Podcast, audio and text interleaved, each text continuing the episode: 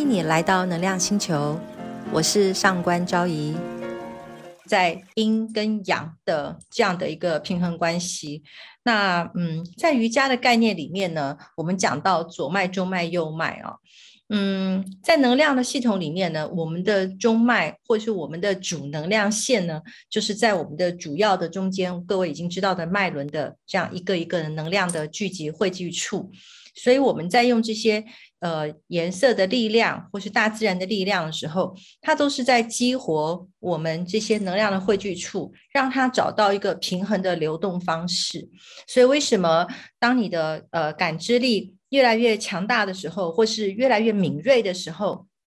你就会有这些呃高感知的感受啦，或者是呃各种的这种呃身体的变化哦会发生。那嗯。我在这边要强调的就是说，各种的感受，我们讲这种感知力啦、高感知啦，那很重要的，大家可能要拉回到一个基础，就是那是什么感受？不是你的感应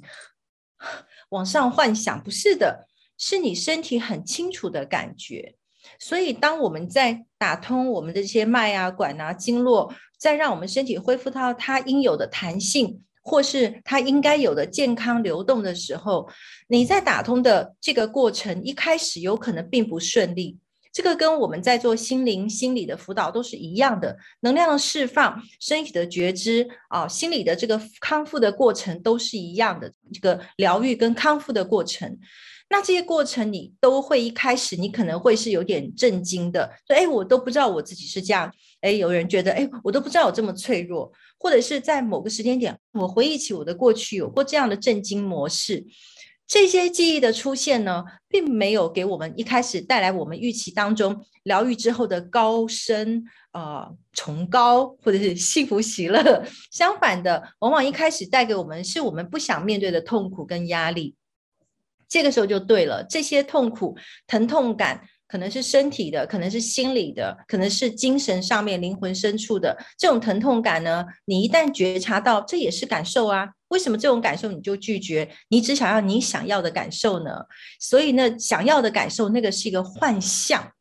好，那我们在念入行论的时候，我们其实也提到，其实这些幻象都是我们创造出来的，让我们误以为的真实的实相。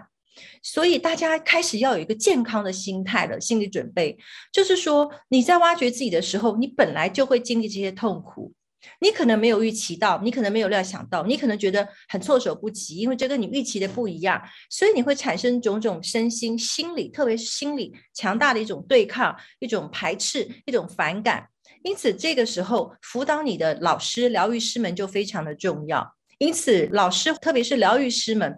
在辅导的过程，在辅助的过程，很重要是一种陪伴。可是连疗愈师自己都觉得啊，我真的不想面对那个人，这好烦哦。那疗愈师自己也是需要进入到自己的内心，因为同样的道理，不管你是个案角色，或者是你是这个讲师的角色，或是你是疗愈的角色，你都在经历同样的能量，就是同样你都要往内看到你在抗拒什么。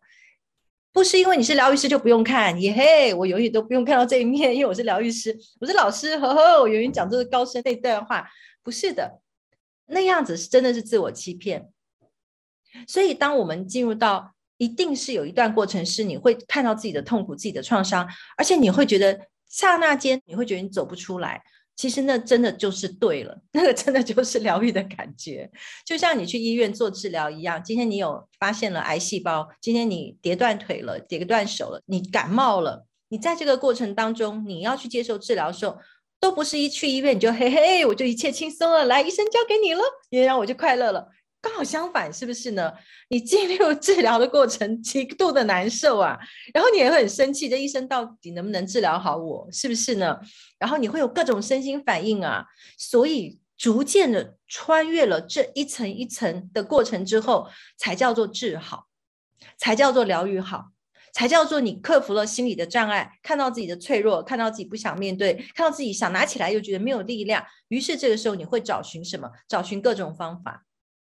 真正的重要是，如果当你有这样的心念，你要进入疗愈的世界，你要做这些事情，请你有个正念，请你有个正面的念头，就是我有一个更大的喜悦跟更大的感恩，我愿意让它实现。比如说，你希望小人少一点，你希望钱多一点，你希望这个遇到贵人。那你想想看，你希望不要遇到小人，你希望钱多一点，你希望遇到贵人，你希望这种种的好事降临在你身上，凭什么？所以，如果就算是有一种，就算医生他是一个当地最有名的医生好了，他要把你治好，他要把你带到一个完全治好的康复的境界里面，你接受不接受是很重要的，你愿不愿意接受？所以，如果你进入能量的方式，你的信念系统，你必然是全然的什么？去相信跟接受。这个相信不是期待，这个相信是我愿意这个更高的力量，或是这个疗愈我的、治疗我的方式跟力量跟方法，能够来到我的身上，让我身上能够承担、承受得住。所以。又因为我愿意这样子去化解我的困难，我愿意去这样子变成我走到更好的道路，所以我愿意承担起我一切我应该负有的责任。所以，如果你去看一个医生，你的心态是你的动机心态是正确的话，你就不会抱怨这个医生为什么给你吃那么苦的药，他为什么要让你做这么难的治疗，然后是不是要骗你的钱，是不是他有问题？有问题就不要去啊。是不是这样子？所以各位，当你要为自己找到一条你自己的道路，特别是走进疗愈的人，你们的个性都很古怪的啊！我是在讲我们，在疗愈师的系统里面有一个很奇怪的性格，就是总有一个那个那个自我的灵魂都在那边一直喊话：“嘿，真的吗？你不要相信啊！啊，你再试试看吧，对抗吧。”就是心里还有那个声音，所以我们一定要找到那个心里的声音，然后让他。去做什么？让我们心里的这个大我跟小我的声音真正的整合在一起。我们愿意臣服，于是我们对于我们自我疗愈的道路，我们愿意多困难我都愿意走上去。这才叫做为自己负起责任来。好，所以各位，同样的，如果现在你虽然你觉得你很艰苦，你可能遇到一些事情，可是你可能没有那么惨的身心灵背景这个缘起的话，那可能也要恭喜你吧，就是你还不用受到最。辛苦的苦，你就已经走在这条路上了。那么，为什么还不赶快珍惜你现有的生命、跟能量、跟精力，然后给自己多做一些你现在能够转换自己的一些事情呢？如果你看到现在，如果你眼睛放远一点，又看到了现在这个环境、这个世界每天的变动，还有真的人不是一直都能这样这样子平安活下去的，有很多的事件的发生，那你怎么会想？你不会是那个有意外发生的人或家庭呢？所以，因为有这样的一种担忧跟顾虑，我们就更需要在我们现在一切都很顺利的时候呢，认真学习。所以，有可能你今天来学习，你今天来是因为要解决你的生命的问题，没错。那个时候你叫个案，对不对？所以，当有一天如果你一切都顺利了呢，你觉得你呃要怎么往下走？你觉得你解决完了就应该幸福美满了，就是啊去过你的小日子了，还是你觉得你想要更高深的进步、更深的处理，在今生更深的疗愈、更深的解决一些卡在心里的曾经的问题，或是家庭心有余力、家庭家族的问题，你要不要解决？好了，这些都解决完了，是不是也就从此跟灵性脱节了呢？不是，因为灵性一直在你的身上，